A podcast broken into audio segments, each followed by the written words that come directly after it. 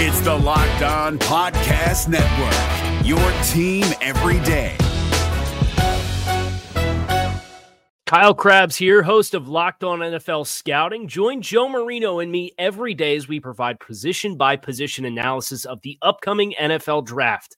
Check out the Locked On NFL Scouting podcast with the Draft Dudes on YouTube or wherever you listen to your favorite podcasts.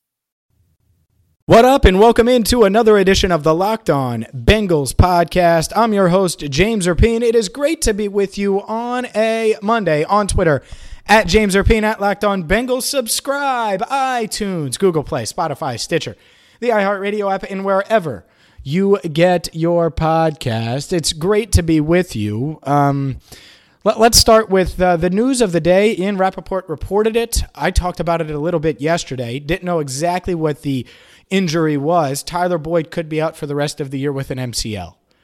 MCL sprain, injured it yesterday, injured his knee, and uh, he was encouraged after the game. And here's why. First, let's start there. He was in, encouraged, he was in high hopes, or, or wasn't um, discouraged, thought he would still be able to play next week. And it's because it's an MCL. MCL is the ligament, and I've done this multiple times. I've sprained it, I've partially torn it, um, and it's it stinks. And really, a sprain there are little tears in there um, when you sprain it, but it's the ligament on the inside of your knee. So if you look down at your knee right now, don't do it while you're driving, and if you do, make sure you get a red light, red light or something. Um, I don't endorse that. Uh, of looking at your knees while driving. Anyways, um, it's the ligament on the inside of your knee. Uh, so if you're looking at both of your legs, the, the ligament faces each other. Like they're on the inside of your knee. Um, it's right there. And it is the, when you're talking about ACL, MCL, all those, it's the one that's most likely to get injured. Um, and the reason I know this um, it's pretty simple. I've hurt my MCL so many times. I mean, probably five or six times. Multiple times on my left knee, multiple times on my right knee. Um, originally heard it in high school, and then it just went from there. Still sore every once in a while. Um, so I get why he was encouraged because you can um, you, you can play through MCL strains and sprains, and that's what he was diagnosed with a low grade MCL sprain. He could probably, probably, if you really, really needed to play, like play week 17. Um, he could get, or if they were in the playoffs or had some playoff chances, he could probably play in the playoffs. Here's why I wouldn't do that. Here's why I wouldn't even think about it, to be honest. Um, there's zero reason. There's nothing to play for. There's nothing. Um, and, and, so he was probably encouraged after the game because his knee was probably sore, but it really, it just feels a little loose. You're like, oh, I'll just put a brace on it and play through it.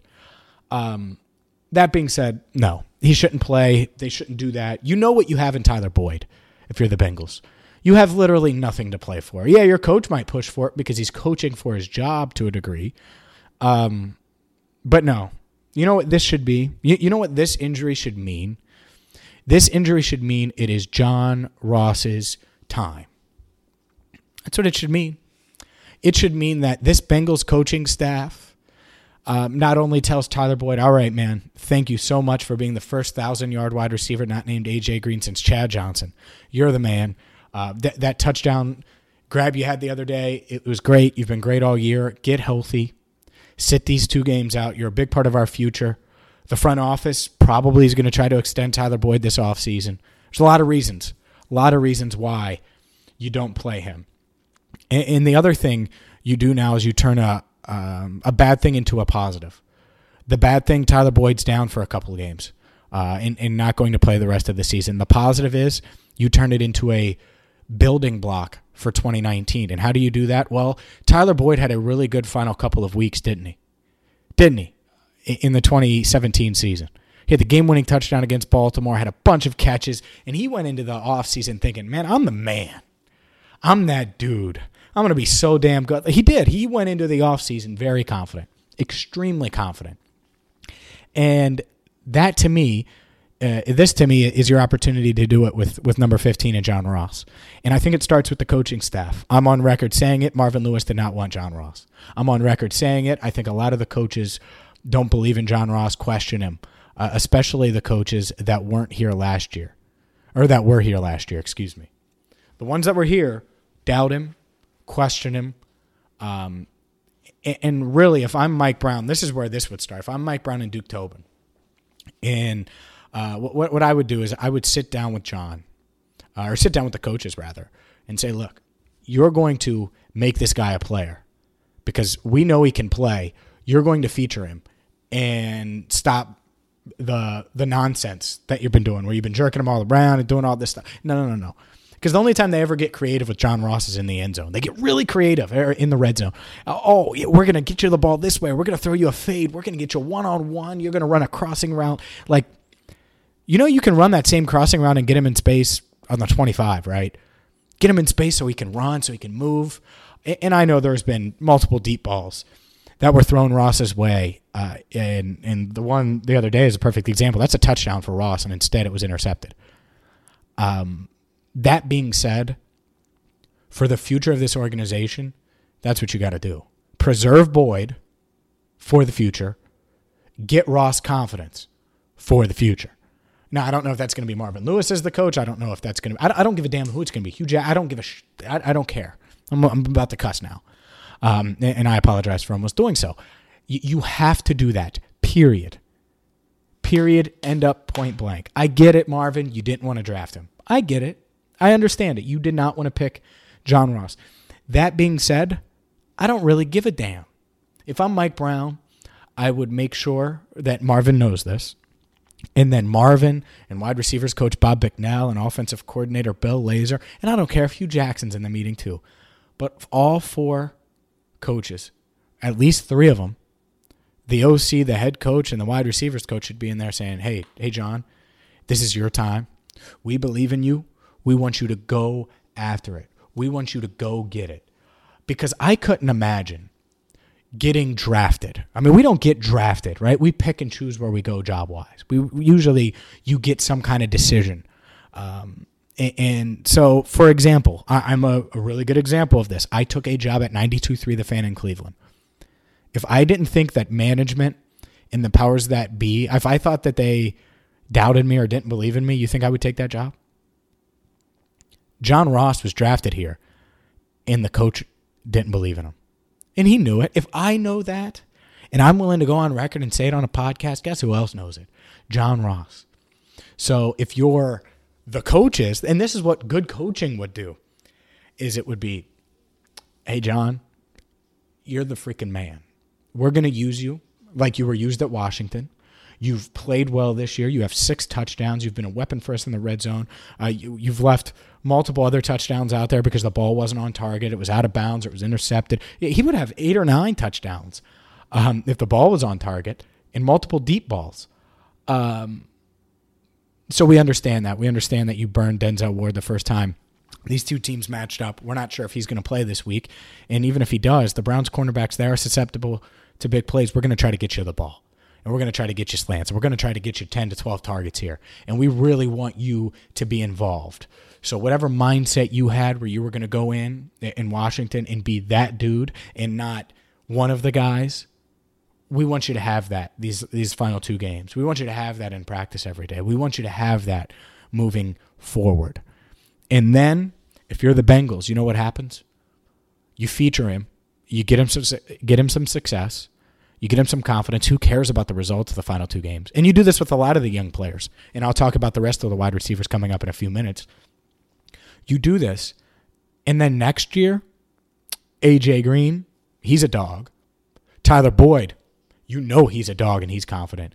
And then John Ross comes in feeling himself confident because he just had a great offseason. He was healthy. He got to perform at a high level in two games at the end of the year and really show what he could do and he's ready to hit the ground running for year three, which is a lot like what Tyler Boyd did last year. That should be the game plan. That should be the thought process. Period. You should agree too. There is no other. There is no other thing here. There is no disagreeing with this. Even if you don't think Ross is a, a, a good player, you should agree. Yeah, the Bengals need to feature him uh, to try to get his confidence up so he can be useful in year three. And by useful, I mean uh, uh having a, a very big impact on the offense and give make the opposing defenses fear him. I think part of that has to do with use. I think the Bengals need to use him right, get him the ball in space, feature him. And if they do that the final two games, It could do wonders for this offense moving forward and into 2019. I'm James Rapien, and this is the Locked On Bengals podcast. Up next, what about the other wide receivers? Where does Ross fit in the mix? Uh, I hope we all agree that they should shut Boyd down, regardless. Even if he is good to go with the brace week 17, I don't care. Don't risk it. Uh, but up next, we'll talk about the other wide receivers if Boyd does miss the final two games, like I say he should. I'm James Rapien, and this is the Locked On Bengals podcast. If you're looking for the most comprehensive NFL draft coverage this offseason, look no further than the Locked On NFL Scouting Podcast. Join the draft dudes, Kyle Crabbs and Joe Marino, as they go position by position through the NFL free agent class and into the star studded crop of college stars who will be selected in the 2024 NFL Draft. If you want to know who your favorite NFL team should be adding to its roster, you need to check out Locked On NFL Scouting, available on YouTube and wherever you get your podcasts. Part of the Locked On Podcast Network. Your team every day. Welcome back into the Locked On Bengals podcast. I'm James Rapien. It is great to be with you on a Monday. So, what do the Bengals do now? If John Ross is the guy, then what does it mean for the rest of them? And to me, I would still sprinkle in Alex Erickson. Obviously, he can play the slot. I would put him in the slot when John Ross isn't there. And the reason I would expect 15 to be there is that's where Boyd, that's where AJ Green, that's where they had their most success this season. So if you're going to feature him like I want, you probably need to use him in the slot. Now, there's going to be, and we'll talk with Joe Goodberry about this on Wednesday, there's going to be times – uh, I, I, was hoping to get Joe on the show today. It didn't work. He's a busy man. We'll do it Wednesday. Um, so I, I, didn't lie to you yesterday. That was the hope. Wednesday works better. So we're going to do it then. Um, but John Ross, he has alleviated pressure on Tyler Boyd from just his speed, downfield speed. Safeties have to stay back, and it opens things up over the middle. So if you notice that, oh, we need to move him to the outside and keep him on the outside, that's fine. Then put Erickson in the slot. Um, I would have Tate getting a ton of reps, and I would have Josh Malone getting a ton of reps. Cody Core, has he flashed a little bit more? Has he shown something? Yeah, that he can catch a few passes, but I know what he is. What the goal should be now is to figure out if Auden Tate can be part of this team's future. Figure out if Josh Malone can contribute at all. And we know Alex Erickson can. So if you need him, you go with him. And then you, you try to get these young guys confidence because you know Boyd's going to have confidence going into next year. You know AJ Green is AJ Green. Could you imagine if Tate shows a few, you know, flashes a little bit and, and Ross has a big couple of weeks? All of a sudden now you are feeling like, all right, this wide receiver group, they're pretty deep. Or Malone has a couple big plays and Ross tears it up, or Tate and Malone. I mean, whoever. Um, to me, that's what you have to do here if you're the Bengals. You have to think long term. That's why I would sit Boyd. There's no reason to play him. Uh, feature these young guys. Will it make it harder on Driskel? Maybe, but that's on the coaches and the playbook. Like for real, can you can we find a way to get the ball to John Ross in space? Is there any way to do that? Like any way at all? Can we do that at all? Because I think a lot of other teams would be able to. I think he's good enough. I think he's shown some. Now, does he have uh, mistakes? Of course he does. So do most players. So to me, that's what this is about. That's what this entire um, final two games, this stretch is about, is finding a way. And obviously, Joe Mixon's going to lead the, the offense in touches. But I would get John Ross 10 to 12 targets. I would get Auden Tate reps and targets, especially in the red zone. I would get Josh Malone back out there, who was a healthy scratch the other day. And I would sit Tyler Boyd. Am I crazy for thinking that? I don't think so. I just I think that's where you're at. And if you're John Ross, get him some damn confidence. Like if you're this coaching staff, I just I've never seen a, staff just kind of eh. He's just he's Ross. What what? Like that's that's they're out of your damn mind. Like in there, I get it. Some of you at home are probably like, he's Tavon Austin. You realize Tavon Austin's played in the league since 2013. He has nine touchdowns, nine touchdown receptions. Ross has six this year. Stop telling, and he would have nine. He would have nine on deep balls alone if the, the ball had been on target. So don't you dare tell me that those are the same type of guy. That that he's that kind of guy. Ross is a good player. Does he have his issues? Yes, which is why I would give him the confidence. The blueprint is there. Tyler Boyd. Ross is building. Ross's season has been better than Tyler Boyd's season from a year ago. Period. His sophomore year was better than Tyler Boyd's sophomore year. But what you want to do is give Ross confidence, especially with the season over, the same way you gave Tyler Boyd confidence going into the offseason. You're telling me catching the game winning touchdown against Baltimore didn't help his confidence? Hell yeah, it did. Or getting him a bunch of targets that uh, week 16 against Detroit? Hell yeah, it did. So if you're the Bengals, feature 15. Tell him that you believe in him. Tell him that you're going to get him the ball. Really rally around him and, and look back, if you need to, at his Washington tape and do that stuff. Sometimes these coaches overthink it. Do stuff he's comfortable with and make sure that he knows he's got to be that dude. And then it's up for Ross to go out there with everything put in place, really good rushing attack. Jeff Driskel, who I hope throws the ball better than he did the other day, 14 of 33, good God, goes out there and has success. Because if you can get him some success, if you can get some of these other young wide receivers some success with Boyd and Green down next year, there's a chance for whatever head coach is here, whatever quarterback is here, and it probably will be Andy Dalton, to go in feeling good about the offensive weapons. That should be the key. And so you need to unlock John Ross. I'm James Rapien. This is the Locked On Bengals podcast. You can subscribe on iTunes, Google Play, Spotify, Stitcher, the iHeartRadio app, and wherever you get your podcast. I want to hear from you, by the way. The hotline is open 513 666 0328. Drop me a voicemail on the hotline. We will get to voicemails later in the week. So anything we say on the show, um, Joe will be on Wednesday. Tomorrow, Jeff Lloyd of Locked On Browns will do a Locked On Bengals, Locked On Browns crossover. So we'll do that Tuesday. Um, but get your voicemails in. You can also email me. I have a new email address. JamesRap12, J A M E S R A P 1 2 at Gmail. And uh, you can also tweet me at James Rapien and at Locked On Bengals. I want to hear from you. I want to keep this listener, listener interaction going. I'm James Rapien. Thank you so much for listening today. Back at it tomorrow. Until then, thanks for listening to the Locked On Bengals podcast. If you're looking for the most comprehensive NFL draft coverage this offseason, look no further than the Locked On NFL Scouting Podcast. Join the draft dudes, Kyle Crabbs and Joe Marino, as they go position by position through the NFL free agent class and into the star studded crop of college stars who will be selected in the 2024 NFL Draft. If you want to know who your favorite NFL team should be adding to its roster, you need to check out Locked On NFL Scouting, available on YouTube and wherever you get your podcasts. Part of the Locked On Podcast Network. Your team every day. Is your team eliminated from the playoffs and in need of reinforcements? Maybe it's time for a rebuild, or maybe they're just a player or two away from taking home the Lombardi Trophy.